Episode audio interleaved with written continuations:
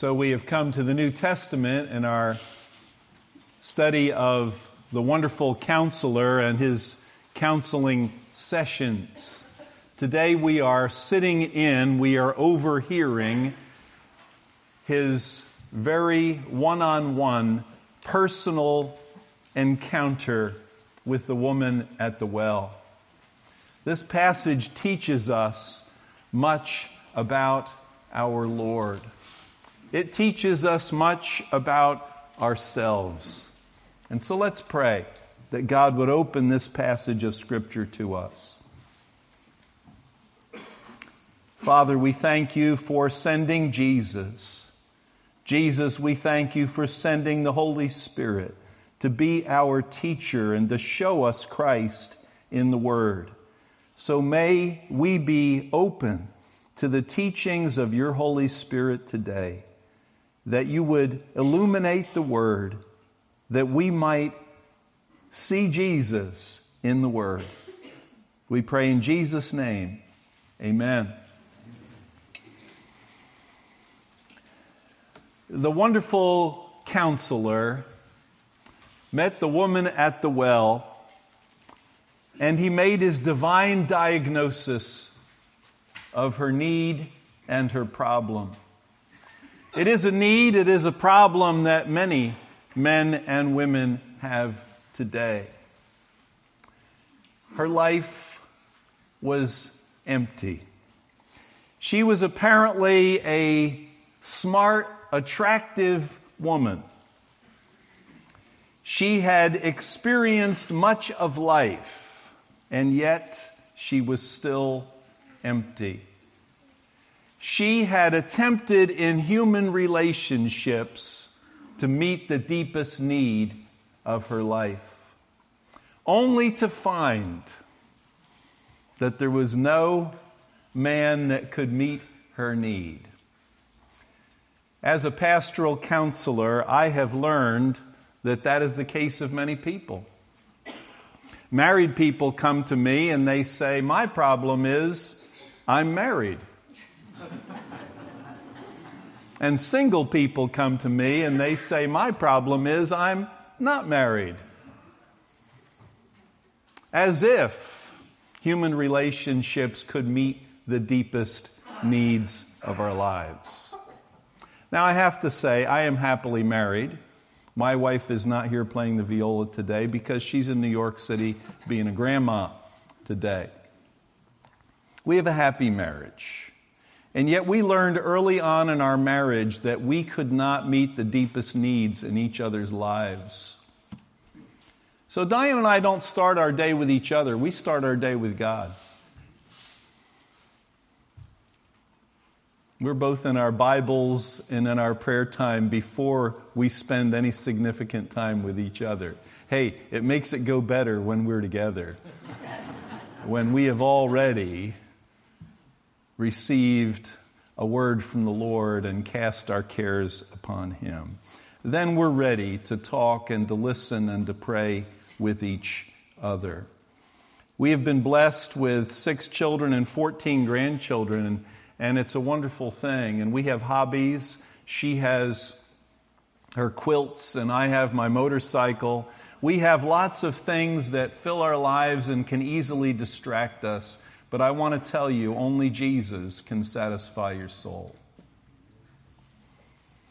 I don't know if you've ever listened on Christian radio to the Unshackled radio program. I love it when they say this every program. If your life is empty, it can be filled to overflowing. And that was the message that Jesus brought to the woman at the well. Now, I just want to talk about this woman for a moment because she's gotten uh, very bad press. People get her mixed up with the woman caught in the act of adultery as if it was the same woman or something. You say, well, she was married five times and the one she was with was not her husband. But what we know from history of this time was that women didn't divorce men.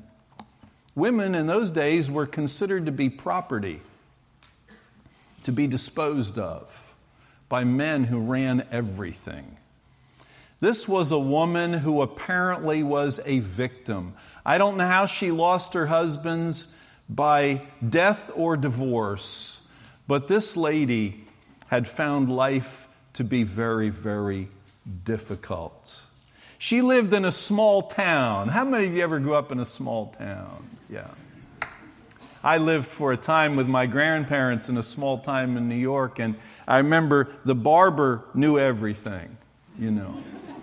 And, uh, and I went to high school there, and I came back 10 years later and got my hair cut, and nothing had changed, you know? It was all the same stories, same folks. Small town live, everybody knows everything, and some of it's true. She lived in a small town in Samaria, and I'm sure pretty much everybody knew her story. She comes out to the well by herself in the heat of the day, and there she meets a Jewish man. And this Jewish man, of all things, tells her to do something that to her is inconceivable. He says, Give me a drink. Give me a drink. Well, she wasn't buying it. She right away reacts. She speaks up and she says, How is it that you being a Jew, she could see that it was Jew. He was wearing Jewish clothes. They had a blue fringe on their garment. He was 100% Jewish looking guy. And what in the world? Why was he asking her for a drink of water? Why generally Jewish men wouldn't drink from a Samaritan cup? And now Jesus crosses all the barriers and asks to drink water. How many of you ever travel in a third world country? Did you drink the water? You say, I'm not, oh, I don't know. This is what I drink when I'm in a third world country. And I check the cap. I was in Jordan on a trip one time, and they had bottled water kind of floating in this thing. And I pulled it out, and all the caps had been reattached, you know? And I was like, oh boy, I don't know if I want to drink that. Water is important to us, isn't it? And we don't like to drink out of dirty cups. I was not here in North Carolina, but in another state. I went to a restaurant and they brought me a coffee cup that it still had lipstick on it. You know what I'm saying? And I knew it wasn't mine.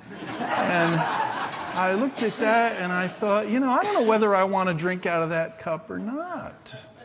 You know, most of us are pretty picky about what we drink. And Jews wouldn't drink out of Samaritan cups, but Jesus is ready to drink from a Samaritan cup, and this amazes her because the things that are barriers to us are not barriers to Jesus. Now, aren't you glad that God loves you? But you know, God does not love you because of your ethnicity or your language or your culture or your nationality, because He loves all kinds of people. He does not love us because of who we are. He loves us because of who He is. It is about His love. And Jesus blasts through all the paper barriers that divide people and reaches out in His tired humanity to the woman at the well, the Samaritan. He'd already, he'd already told the story of the good Samaritan. That wasn't the way Jews generally talked. That's like talking about a good Yankee down south. You know, it just doesn't seem to be words that go together. But uh, he spoke of the good Samaritan. The Lord Jesus did not let those barriers be a barrier to him. And what does he do? He moves the conversation very quickly to spiritual things. Now, with Nicodemus, he talks about being born again, John 3. In John 4, at the well, he talks about water. He talks about water, and he says to her uh, an amazing word in verse 10 If you knew the gift of God,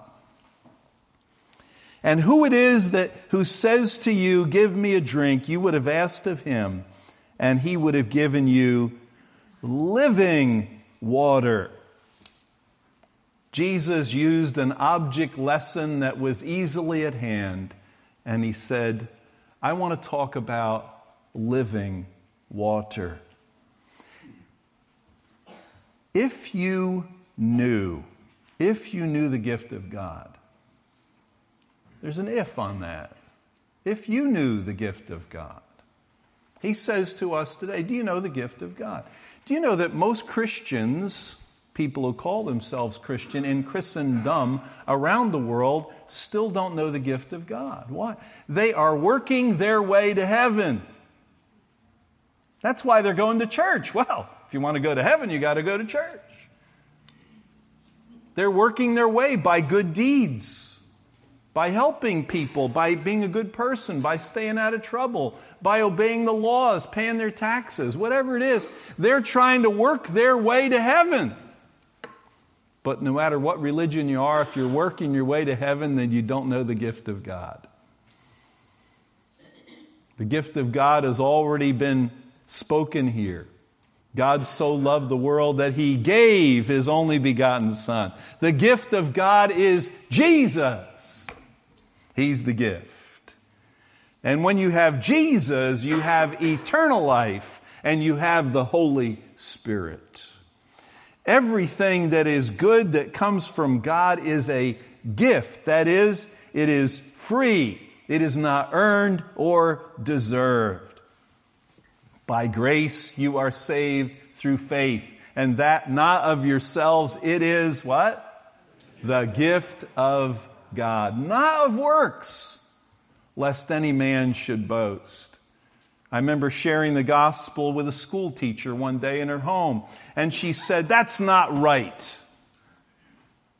She says, You mean to tell me that I, who have worked so hard to do the right thing and to help people all my life, but if I don't get saved by believing in Jesus, I'll go to hell, and some mass murderer who, uh, a minute before he dies, asks God to save him, he goes to heaven.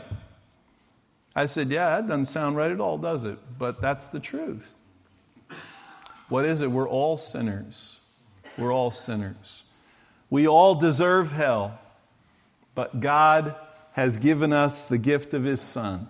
He has given us eternal life as a free gift. And you either receive it as a gift or you don't get it. You say, Well, my daddy always said we don't take charity. Hey, if you don't take this charity, you're not going to heaven. If you're too proud for this, if you're too religious for this, if you are too much of a self made Christian for this, you will not go to heaven because you either receive it as a gift or you don't get it. It cannot be earned or deserved or merited. If you knew the gift of God, do you know the gift of God? It is Jesus Himself. The second thing He says in verse 10 and if you knew who it is who says to you, Give me a drink. She had no idea. To her, he was a Jewish man. But praise God, her understanding grew so gradually, gradually. Next, she's calling him sir. Next, she calls him a prophet. Next, she calls him the Messiah. And by verse 42, she and the whole town are calling him the Savior of the world. It's amazing how her spiritual understanding opened up.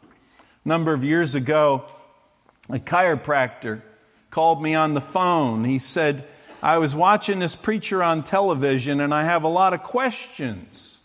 He was brought up Roman Catholic up in North Jersey, where I grew up. And, and he came over to my office and we sat down and I shared the gospel with Joe and, and he received Christ as his Savior. He had learned a lot of things right in the Catholic Church, but he didn't know how to be saved, how to receive the gift of eternal life. And when he heard the gospel, it just confused all of his background in thinking. But when he saw the Word of God, that salvation was a free gift in Christ, he opened his heart and received Christ. I had the pleasure of being his best man at his wedding. That was interesting an Italian wedding in North Jersey, and I was the best man. I'll never forget it. It was an experience.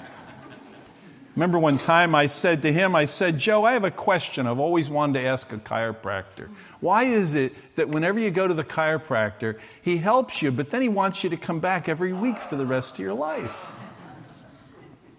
He said, Well, you want me to come to church every week for the rest of my life. Uh, I, that's just for a spiritual adjustment, you know. Okay, I get it. Joe's a great guy. But he came gradually. You know, sometimes you hear about these dramatic conversions.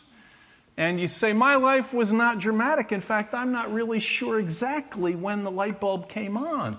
But it's just like birth, as Jesus said to Nicodemus. You know, it takes nine months to bring a, a, baby to birth, and then a whole life for growth and maturity.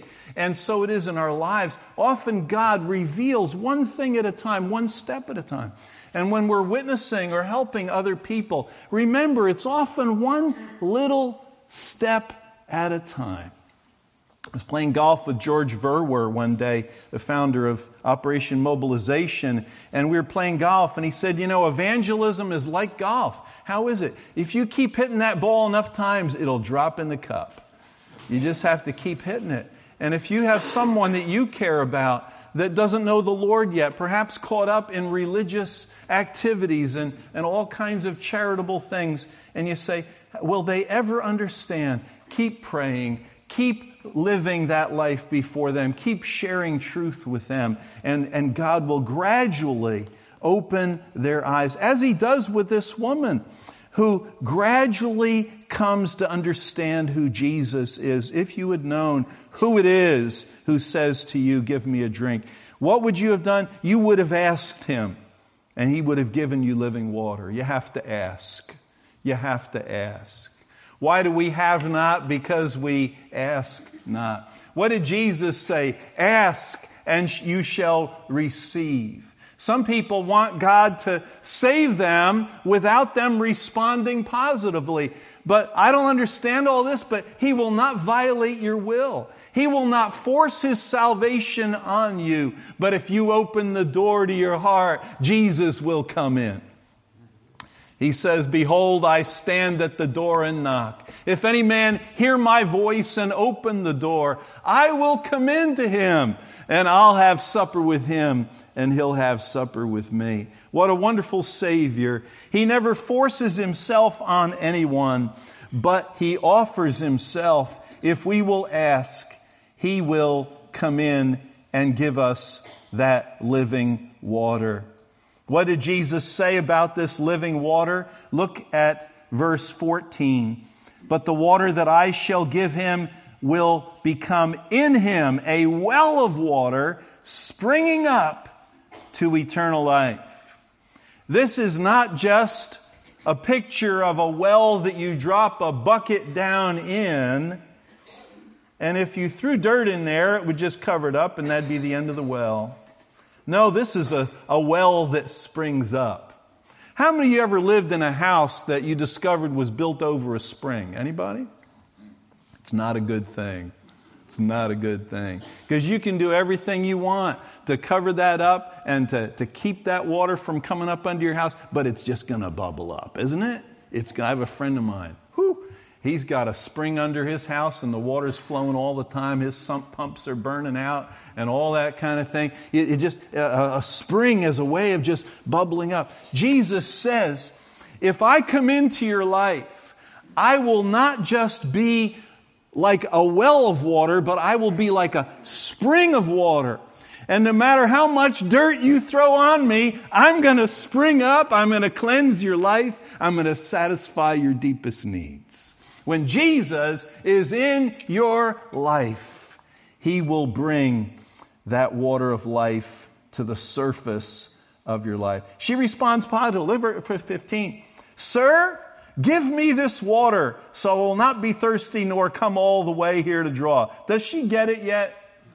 No, she doesn't get it. Like Nicodemus, who was like, Do I have to go back in my mother's womb? It's, what? What?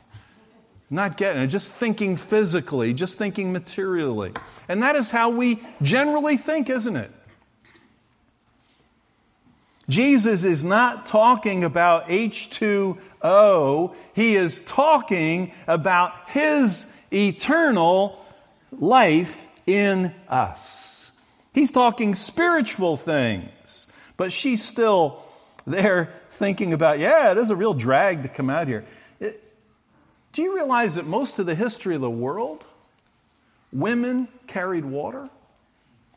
If you go to Megiddo in Israel, uh, one of the neatest things about the Tell, uh, built and destroyed 22 times, base for James Michener's book, The Source. Uh, it's a, an ancient city site going back to biblical times. One of the things you'll do is you'll go down those steps, way down under the ground into the bedrock. You'll go through a tunnel carved by hand through bedrock out to a spring where the water source of Megiddo was. And one of the weirdest things about that tunnel is, is that it has a very high ceiling.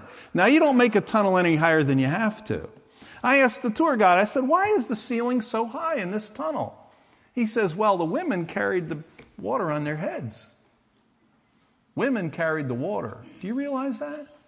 In ancient times, the men were back doing important things like discussing politics, and the women were carrying the water. Yes. And this woman came out, she thought, that would be so nice to not have to run down here all the time to this well and carry all the water we need back at our household. She's still not getting it, what Jesus is talking about. So Jesus decides to go deeper. He is the wonderful counselor. And just like a wise medical doctor who knows how to put his finger right where it hurts, ouch, that's it, doc. So he puts his finger on the area of this woman's life that was most sensitive and most difficult for her. He says, Go call your husband and come here. What does she say? Well, she's got it, you know. How do you talk about it when you've had five husbands and you're living with a guy that's not your husband? How do you explain that to people? How do you tell your story? Well, she's got it all figured out. She says, I have no husband. And Jesus is so gracious. He's so kind. He doesn't argue with her, he agrees with her. He says, Well, that's true. That's true. You have correctly said, I have no husband. In this, this you have said truly. For you have had five husbands, and the one you have now is not your husband. Strangely enough, Jesus thinks there's a difference between husband number five and guy you're living with. But we won't go into the details of that. It's fascinating to me. But he says, You are right. You have no husband. Later on, she says, Come see a man who told me everything I ever did. He had summed up her biography in those words. And all of a sudden, she knew that this man knew her secrets, her deepest life. And I want to tell you, Jesus knows all about you. He knows, he knows all about you. Hmm. He saw you under the fig tree. You know, he, everything is naked and open before the eyes of him with whom we have to do. He knows everything about us. And yet he is gracious to us. He loves us. He accepts us. He wants to come into our lives and fill our lives to overflowing. He knows the thirstiness of your life. He knows the emptiness of your life. He knows how you've tried to fill your life with all kinds of activities and stuff. You'll never realize how much stuff you have until you move. I've moved twice this past year. And, you know, it's just amazing. Why did we ever collect all that stuff? Why did we think that that would make us happy? You know, a new couch makes you happy for about a week. That's it. That's it, you know? I mean, think about all the stuff and people try to fill their lives. And she had tried to fill her life, but only Jesus can satisfy your soul. What is this water that Jesus desires to fill her confused, empty life with? In Jeremiah chapter 2 and verse 13, the prophet speaks of this. Jeremiah 2:13 for my people have committed two evils they have forsaken me the fountain of living waters to hew for themselves cisterns broken cisterns that can hold no water in Israel in the Holy Land water is essential. You must have water to do any farming. You must irrigate. And so it is. He says I'm the fountain of living waters but you've forsaken me and then you've dug cisterns, but your cisterns are broken. They seem to hold water, but then you go and look and it's empty. There's so many things people are doing today to fill their lives with entertainment. We have more channels than ever before, don't we? We have more entertainments available in our home than ever before, more activities, more hobbies, more opportunities for filling our lives with all kinds of things, and yet people are more empty than they have ever been. Why? Because they have forsaken the fountain of living waters, God Himself. And then the words of Jesus in John 7 37, just over a couple of pages from John 4. In John 7, and verse 37. Now, on the last day, the great day of the feast, John 7 37, Jesus stood and cried out, saying, If anyone is thirsty, let him come to me and drink. For he who believes in me, as the scriptures said, from his innermost being will flow rivers of living water. But this he spoke of the Spirit, whom those who believed in him were to receive when you believe in Jesus, Jesus comes into your life. But the Holy Spirit comes into your life. And the Holy Spirit gives you the power to live a Christian life. He gives you wisdom. He gives you discernment. He gives you understanding. He opens the scriptures to you. He is your divine guide and teacher. The Holy Spirit now flows out of your life to be a blessing to others. If you knew the gift of God and who it is who speaks to you, who asked you, you would have asked of him, and he would have given you living water springing up to everlasting life. He says, Go call your husband.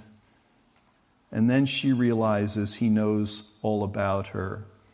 But she's got some questions. And if you ever try to witness to people, you'll get questions. Maybe you share the gospel with a person that you care about.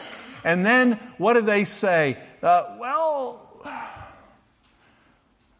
why are there so many different churches? Hey, do you have a lot of churches in this town? Man, you've got a lot of churches. You had to pass five to get here today, didn't you? Yeah, and you didn't come that far. It's amazing how many churches there are. And for this woman at the well, she's got some questions. She says, You know, our fathers worship on this mountain, uh, but you Jews say you should worship in Jerusalem. Where should we worship? And a lot of people, that's their big question. If only I could find the right church, then I'd be okay. What does Jesus say? Well, Jerusalem is the right place to worship, and salvation is of the Jews. But I'll tell you what, he says the most important thing is not where you worship, but who you worship and how you worship. We hear today seeker worship. You heard about seeker worship? seeker sensitive, seeker focused churches. What they do is they go out into the unsaved community and find out what unsaved people want, and then they give it to them. They want activities for the kids, they want entertainment, they want fun, they want certain kinds of music. Then they give them to them with an idea of bringing them to church. And what has happened now is we have worldly churches full of unsaved people. Very sad. Who is the seeker in true worship? It is God the Father seeks such to worship Him. The true seeker in worship is God Himself. He is seeking worshipers, and He seeks them through the gospel. Who is to be worshiped in the service? The unsaved person in the community? No, God is the audience. We are the performers, believer priests. And what are we doing? We are offering the sacrifices of our praise to God. He is the seeker. He seeks such to worship Him. How does He desire to be worshiped? In spirit and in truth. Not merely in body, not merely in soul, but in spirit. And spirit always deals with the deepest part of our lives. Paul wrote in 1 Corinthians that when the unbeliever comes into the assembly of believers, they will be convinced by all, they'll be convicted by all, and they will say that God is in your midst. When unsaved people come into a gospel preaching, Bible believing church of people who are filled with the Spirit, they will be convinced and convicted by the Spirit of God. God will work in their lives, and He will put His finger on areas of sin and need in our lives. I am amazed at how God can take a word that I prepare from the Bible and then individually tailor it to each person's need and problem. That is a spiritual work that God does when His Word is preached in faith. God is Spirit, and those who worship Him must worship Him in spirit and truth. Roman Catholic guy, he wanted to see inside our church building. I showed him around. He says, It's so bare. Where's the saints? I said, Well, they come in about 1030.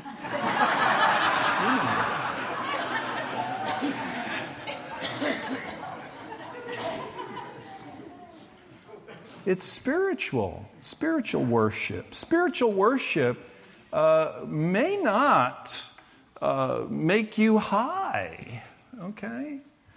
Uh, one person said, Oh, I just want to feel electricity going all through my body. I was like, there's the outlet. Stick your fingers in there. You know, you'll get that. It's not a physical experience, it's spiritual. We worship Him in spirit and truth. That means we deal with holiness and we deal with sin. We see God as He truly is, we see ourselves as we are, and we repent of our sins. And we trust in the Lord, and our faith grows. Her understanding grows as we move forward. In verse 25, she says, I know the Messiah is coming. When he comes, he'll declare all things to us. She believed in the coming Messiah. And what a revelation it was in verse 26 when Jesus said, It's me. I'm that Messiah. I am the one that Moses said would come. I am the prophet that he would raise up. I am the anointed prophet, priest, and king. I am the Messiah. He's talking to you. I love it when she said a little earlier, she said, You know, uh, Jacob is the one that dug this well. Are you saying that you are greater than our father Jacob? I wonder what Jesus was thinking. I wonder if he was thinking, yeah, I remember Jacob. He was a pretty good wrestler. Remember him. Yeah, I knew him personally. Yes, a greater than Jacob is here. It is the Messiah himself. He has come. He is not merely the Messiah, He is the Savior of the world. Not just the Messiah of Israel, but the Savior of the world. So, only Jesus can satisfy your soul. Have you been digging broken cisterns that cannot hold water? Or have you opened your heart to Jesus, who will come in and satisfy your deepest longings, meet your deepest needs, and be with you forever? You cannot ever lose him. You will never, he will never leave you. He will never forsake you. He will satisfy the deepest longings of your soul. What do we long for? We long for love, and his love is pure and perfect. We long for peace, and his peace is the peace that passes understanding. We long for joy, and his joy cannot be taken from us. He will meet your deepest needs. I don't know how people get through this life without Jesus. I'll tell you, if I didn't have Jesus, I think I would drink. All right, you know, people say, oh, these people always drinking. I tell you what, life is tough. Life is tough. I live right next to the ABC store. I see all that, you know, coming and going. No wonder people are anesthetizing themselves in all kinds of ways, distracting themselves, all the things that people are spending all their time and money seeking, when in fact, Jesus is the living water. He is the fountain of living waters, and only Jesus can satisfy your soul. Let's bow in prayer.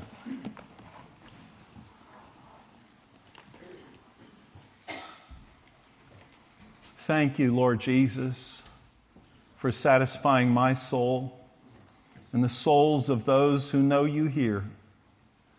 We just want to say thank you. You have brought love and peace and joy that cannot be taken away to us in yourself. I pray for those who do not know what it is to have Jesus in their life. I pray that you would draw them even now to that place where they would ask, where they would open their hearts to Jesus. Taste and see that the Lord is good. If you do not know Christ, I want to give you an opportunity to receive Christ right where you are today would you just silently pray to the Lord as I did many years ago and receive Christ through faith? Just pray a prayer like this Dear God, I am a guilty sinner and I cannot save myself. Jesus, I believe you died for my sins and rose again. Jesus, I receive you into my life as my Savior and Lord. Thank you for the free gift of eternal life. Father, I pray for those who receive Christ today. And I thank you that you will never leave them nor forsake them, that you will be with them forever. In life and in death, you will be faithful. We thank you for it. In Jesus' name, amen. Would you join me, please, in a prayer of dedication? In 1 Samuel chapter 7, verse 12, Samuel took a stone and he set it up between Mizpah and Shen. And he named the stone Ebenezer, saying, Thus far as the Lord led us. Shall we pray? Father, as we come to you in the name of the Lord Jesus Christ this morning to dedicate this wing, the educational wing of Wake Chapel Christian Church I'd like to think of it as Ebenezer, thus far as you, you have helped us. And Lord, as we look to the future, we can glance back at the past history of this wonderful church, being grateful, Lord, that the gospel has been preached from this pulpit Sunday after Sunday. And we have every confidence, Lord, as we look into the future, that you're going to continue to bless this ministry as we are faithful in proclaiming your word. Lord, would you fill these rooms with teachers who love you and who have the ability to share the Word of God in a way that we, your children, weak and frail as we are, may understand. And Lord, would you fill these rooms with children, infants, teens, adults, and yes, those of us who are elderly, with a love for the Lord Jesus Christ and a desire to know your truth as it's taught in these classrooms. And then, Lord, it doesn't stop there. Enable us, I pray, to take this message to Fuquay, Varina, and the regions beyond. Today, this 21st day of January 2018, we dedicate these bricks, stones, mortar, everything that's gone into this facility to your honor and your glory. And we praise you for what you have done. And we're excited, Lord, as you're going to move us into the future. We commit this building, we commit ourselves to you for Jesus' sake. Amen.